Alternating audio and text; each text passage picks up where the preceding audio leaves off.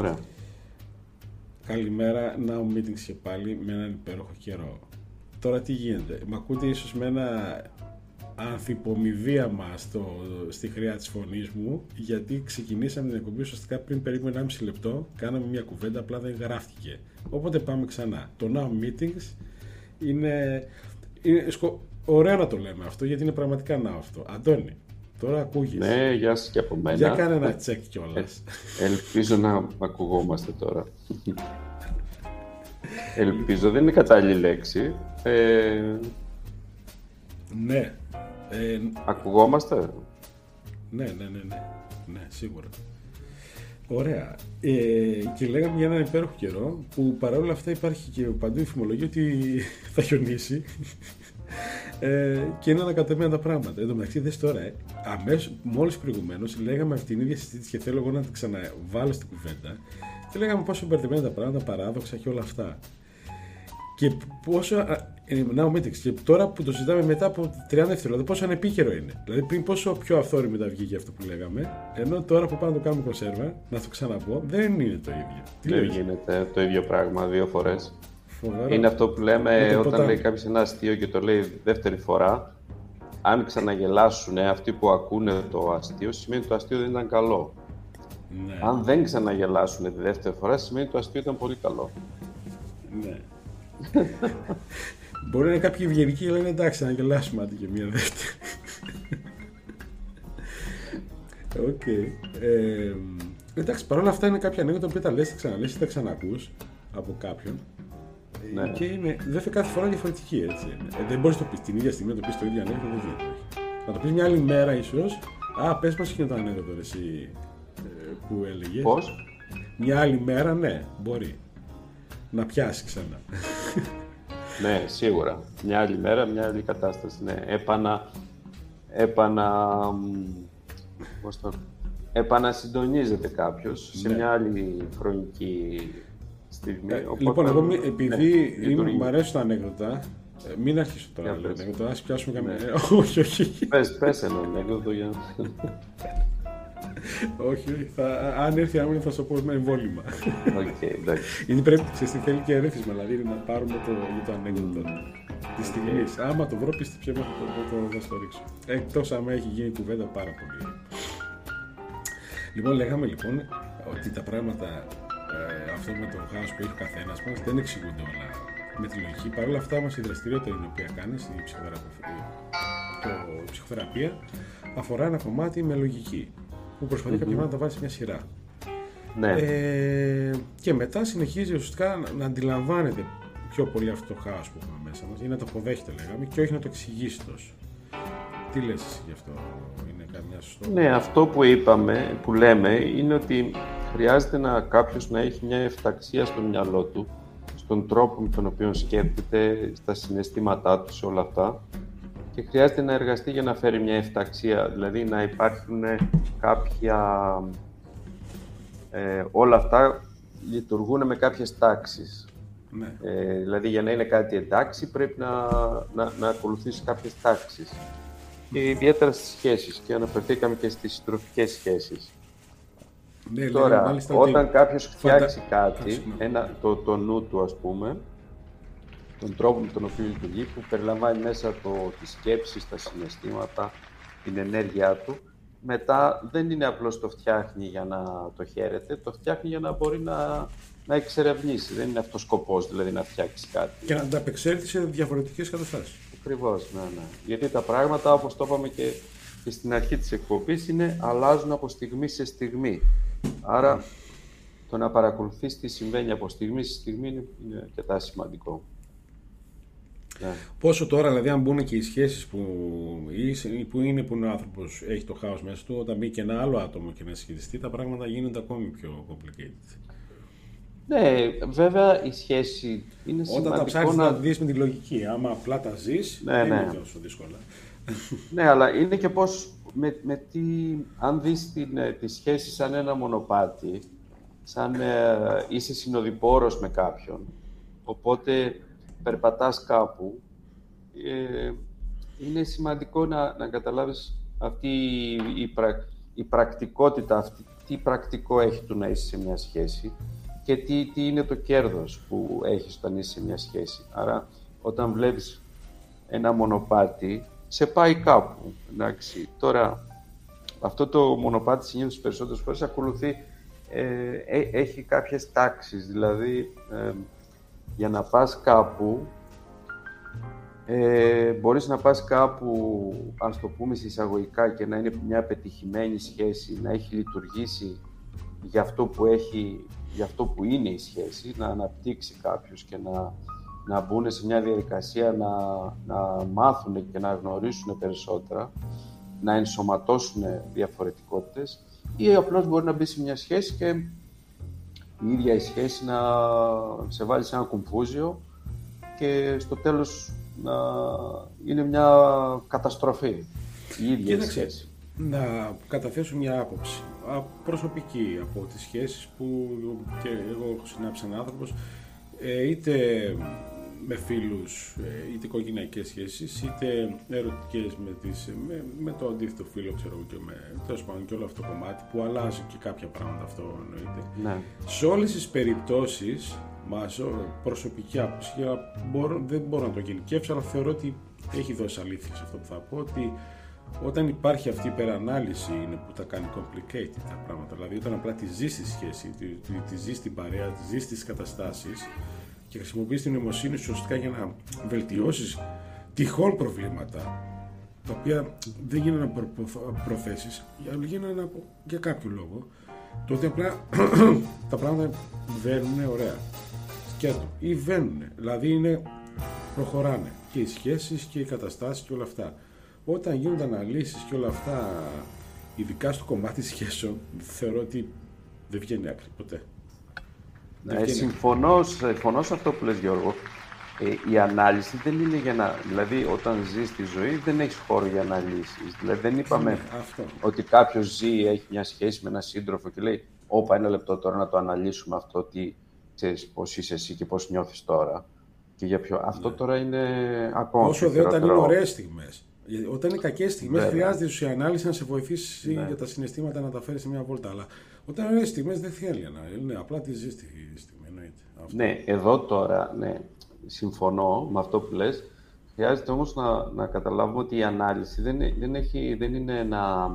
Όπως είπαμε και πριν, χρειάζεται κάποιος να φτιάξει το νου του. Άρα, το δεν χρειάζεται στις σχέσεις ε, να το αναλύουμε είναι κάτι τελείως διαφορετικό από το δεν χρειάζεται στις σκέψεις να έχουμε μία συνείδηση του τι νιώθουμε. Δηλαδή, ναι. γιατί θα ακούσει πάρα ναι. πολλούς έξω να πούν «Έλα ρε παιδί μου, αυτό μην το κοιτάς δηλαδή, μην κοιτάς μέσα σου τώρα, άστο, δεν έχει νόημα αυτό». Αυτό είναι τελώς λάθος. Δηλαδή, αν κάποιος δεν προβληματίζει για το πώς νιώθει, για το τι συμβαίνει μέσα του, αυτό είναι αντίσταση. Άρα, ναι δεν, δεν, το θέμα, συμφωνώ να αφαιθείς στη ζωή και να ζήσεις αυτό που έχεις να ζήσεις. Τώρα, η ζωή σίγουρα θα σου φέρει μπροστά αυτό που χρειάζεσαι κάθε φορά. Του πόσο προετοιμασμένος είσαι ή απροετοίμαστος είναι βασικό κομμάτι ε, ε, σοφίας ή άγνοιας. Ή... Δηλαδή, είναι αυτό που λέμε, αν περιμένεις τη ζωή για να έρθει να σου δείξει κάτι που χρειάζεται να μάθεις, δεν είσαι ένας σοφός άνθρωπος. Είσαι απλώς ένας άνθρωπος ο οποίος ζει μια καθημερινότητα και όπου πάνε, ό,τι πάει, όπως πάει. Η σοφία έχει αυτή την έννοια. Αλλά πριν από τη σοφία προηγείται η νοημοσύνη. Δηλαδή η νοημοσύνη είναι αυτή που αναγνωρίζει τα προβλήματα, έτσι είμαστε φτιαγμένοι. Αναγνωρίζει που υπάρχει ένα πρόβλημα, που υπάρχει μια δυσκολία εντάξει, και υπάρχει συναισθηματική, νοητική, σωματική νοημοσύνη που εντοπίζουν τα προβλήματα και μετά η σοφία είναι για να πώς θα λύσεις αυτά τα προβλήματα. Ναι. Άρα χρειάζονται και τα δύο. Δηλαδή χρειάζεται και η νοημοσύνη και η σοφία. Να σου κάνω μια ερώτηση και να μου απαντήσεις μετά από λίγο μουσικούλα που θα ακούσουμε. Ναι, ναι. Ε, θα την κάνω όσο πιο απλά μπορώ λοιπόν. Εγώ ε, είπα και μια προσωπική κατάθεση να ξεκινήσει η κουβέντα να ξετυλίξει το, το κουβάρι. Ε, νιώθεις καλά; Με μια σχέση. Γιατί είπες το αντικείμενο της κουβέντας μας είναι η σχέση, όχι απλά εγώ να νιώθω καλά με τον εαυτό μου. πούμε. Νιώθω καλά με μια συσχέτιση, ας πούμε, μια σχέση. OK. Okay. Νιώθω άσχημα. Δεν νιώθω καλά, παιδί μου, είναι κάτι άσχημο σαν feeling. OK. Okay. Σε, σε αυτές τις περιπτώσεις χρειάζεται η λογική, η ανάλυση για να ανατρέψει το νιώθω καλά ή το άσχημα, ξέρω εγώ. Γιατί είναι περίπτωση που νιώθει κάποιος άσχημα και ναι. να, να, το σκεφτεί για να δει ότι εντάξει δεν είναι και τόσο άσχημα. Αλλά και περιπτώσει που λένε σε σχέσει νιώθει πολύ καλά και λένε όλοι πρόσεχε γιατί φέρει πίν κάτι. Το έχω ακούσει πολλές ναι. φορές αυτό. Και είναι και πολλοί άνθρωποι που έχω συναντήσει, προσωπικά δεν είμαι έτσι βέβαια, όπου όταν νιώθουν καλά νιώθουν σχεδόν ενοχικά ότι κάτι δεν πάει καλά. το, το άκουσα χθες αυτό σε μια συζήτηση που είχαμε ένα φίλο. Λέω, τι είναι αυτό; Μου λέει ναι, ισχύει. Λέω εσύ του λέω εντάξει, αυτό μετά πάει λίγο. Αλλά όντως και για σχέση ακόμα μιλάμε. Είναι ίσως κάποια φοβία. Λοιπόν, έθεσα δύο-τρία ερωτηματάκια, ακούσουμε λίγο μουσικούλα. Το κομμάτι που, θα, που ακούμε είναι το Spring is here, ότι η άνοιξη είναι εδώ. Είμαστε πολύ κοντά στην άνοιξη, ο καιρό είναι έτσι. Α ακούσουμε λίγο.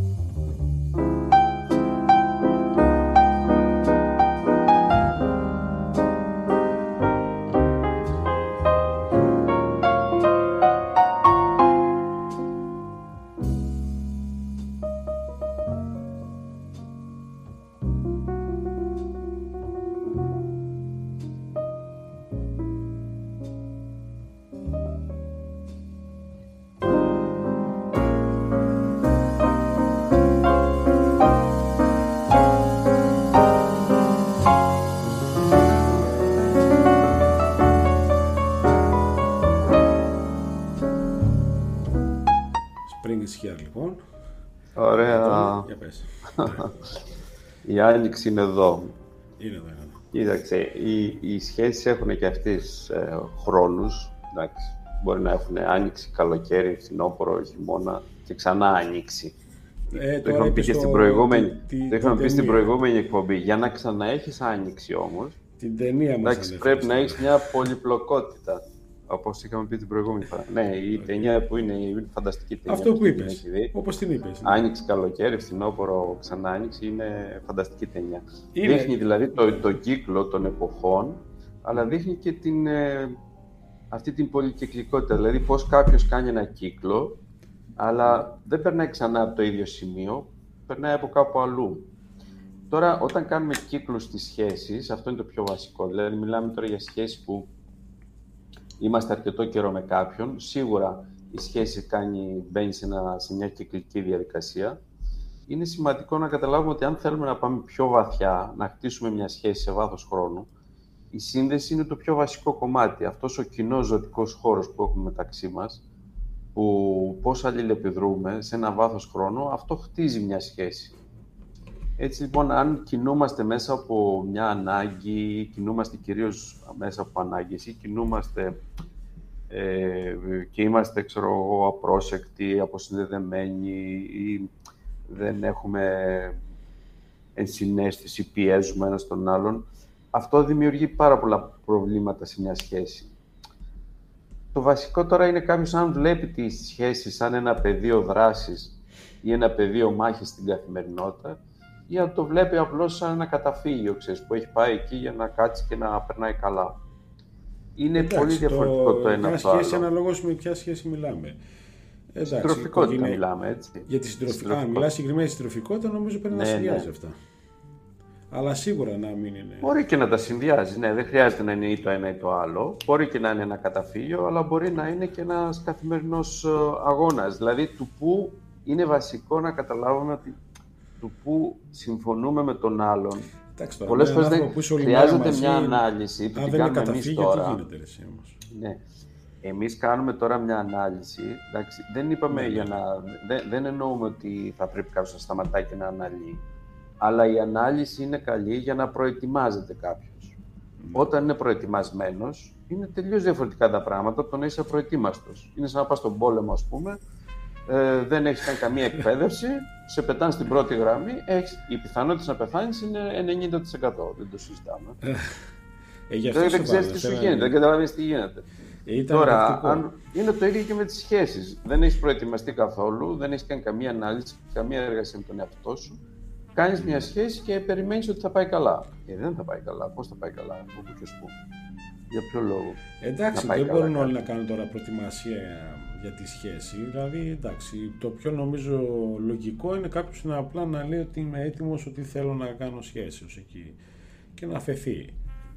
Ε, εντάξει, τώρα αν ο άλλος είναι χειριστικός ναι, ή είναι καταπληκτικός. Ναι, βλέπεις τώρα αυτό το να αφαιθεί κάποιος ε, έχει, ένα, έχει ένα νόημα, όπως το λες, εξελικτικό. Το να μάθεις να αφήνεσαι σε μια σχέση ε, το πρόβλημα δεν είναι, είναι ότι αφήνεται κάποιος και κάποια στιγμή βλέπει κάτι που δεν έχει μέσα του, που δεν έχει επεξεργαστεί με τον εαυτό του. Εντάξει. Ναι. Και μετά αντιδρά απλώς. Δηλαδή το, το άφημα γίνεται μια αντίδραση αμέσως. Δεν χωράει τον άλλον. Δεν χωράει αυτό ναι. που συμβαίνει. Απλώς αντιδρά.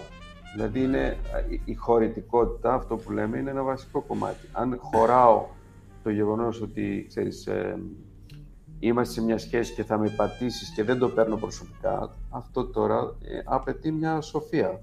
Έτσι. Για ποιο λόγο είμαι σε αυτό και πότε γίνεται αυτό και σε ποια φάση της σχέσης και όλα αυτά.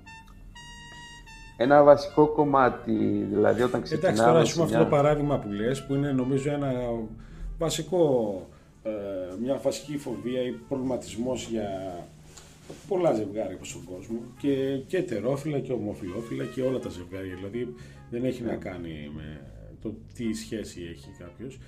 Ε, γιατί αυτό, αυτό είναι και διαφοροποίηση από μια οικογένεια Δεν υπάρχει, ας πούμε, στο φίλο ή στην οικογένεια αυτή η συνθήκη να γίνει ποτέ.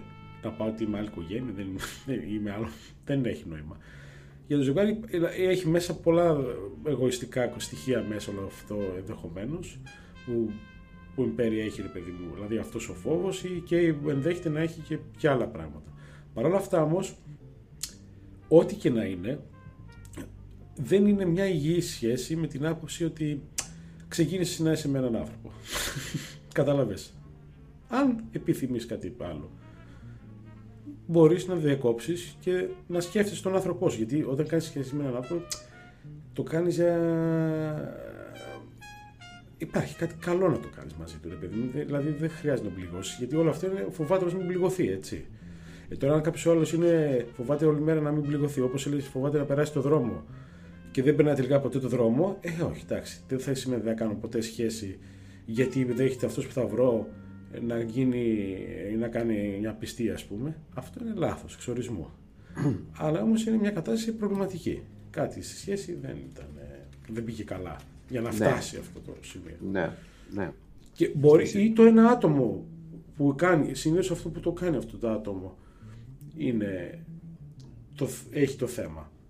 Δηλαδή αυτός που κάνει την απιστία, που δηλαδή σπάει αυτή τη συνθήκη, σπάει αυτή την υπόσχεση, η οποία επίση δεν χρειάζεται να έχει δοθεί με, με όρκους και εκκλησίες και όλα αυτά, είναι η υπόσχεση πρώτα στον εαυτό σου τον ίδιο. Εγώ είμαι σε με αυτόν τον άνθρωπο. Θέλω να τον φροντίζω, να με φροντίζει κλπ. Εάν μετά τον πληγώσω, εντάξει. ναι. είναι...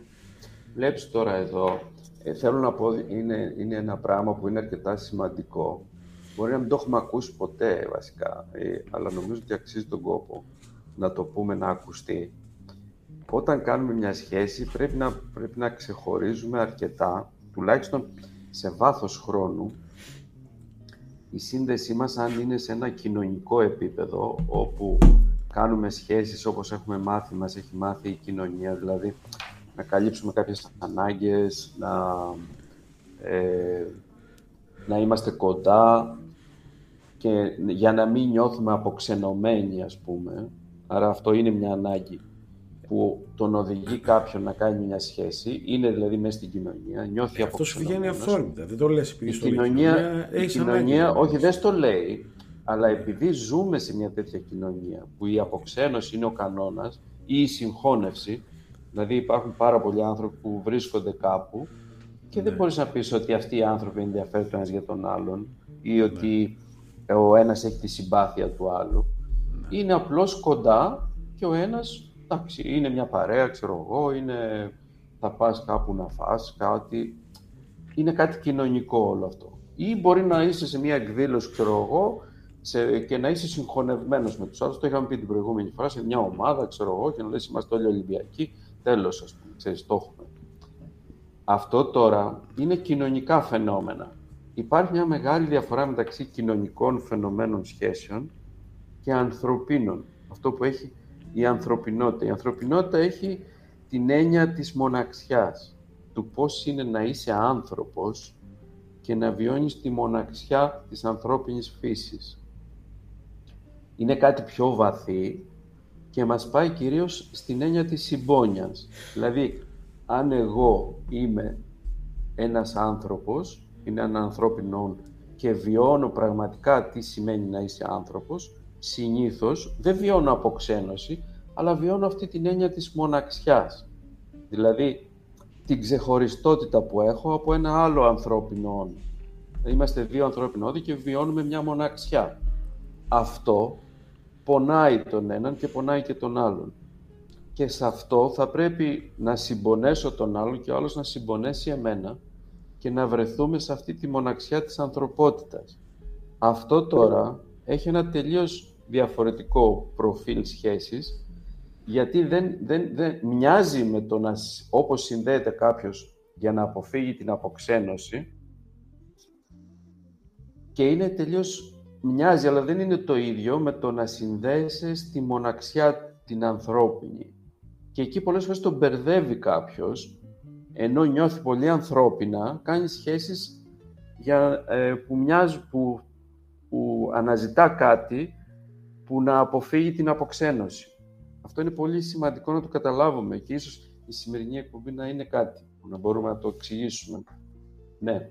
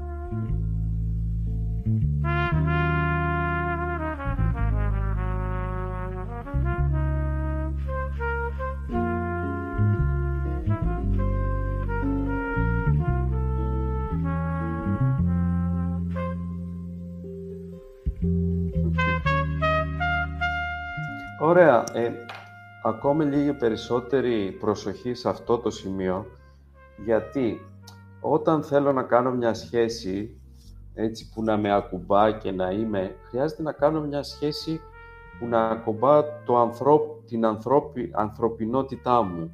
Δηλαδή δεν... Και θα πρέπει να μπορώ να το διαχωρίσω. Πολλές φορές, επειδή βιώνουμε αυτή την αποξένωση της κοινωνίας, είναι σκληρό. Έχει μια σκληρότητα αυτό.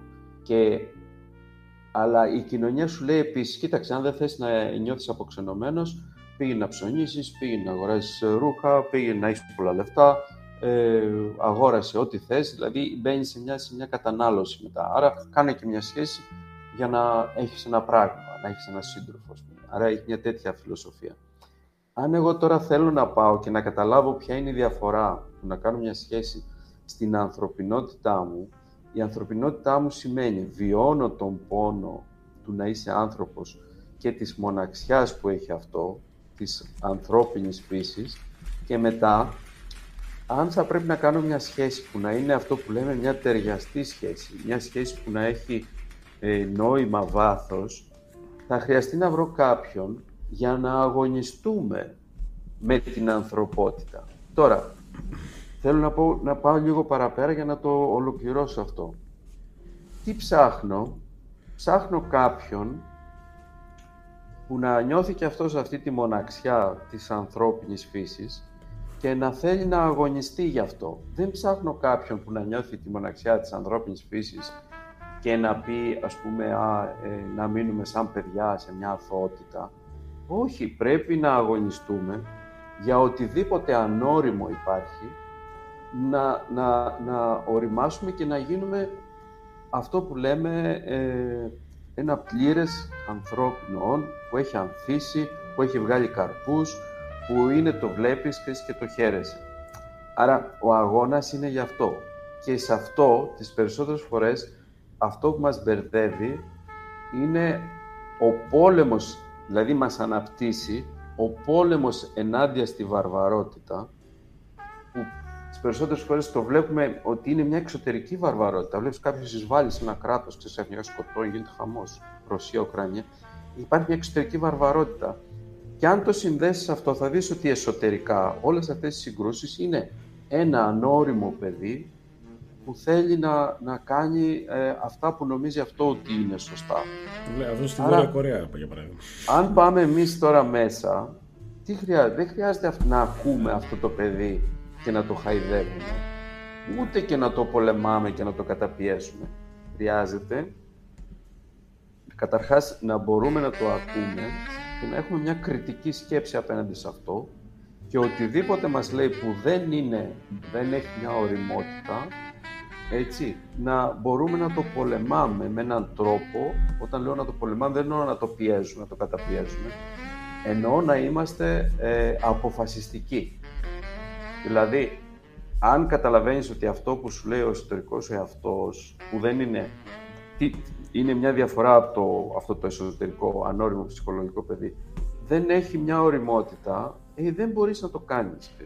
Δεν μπορείς να το κάνεις. Και εκεί χρειάζεται μια ανάλυση.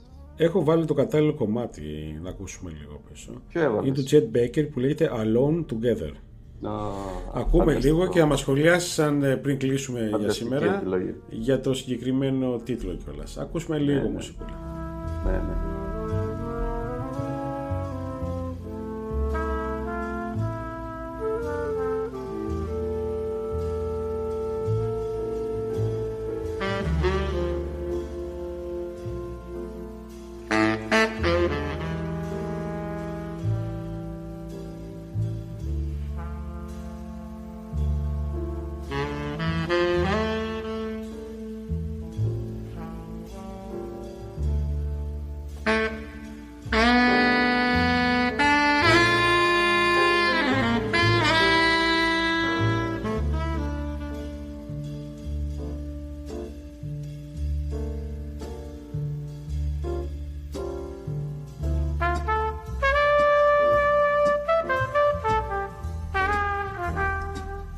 Alone, alone together.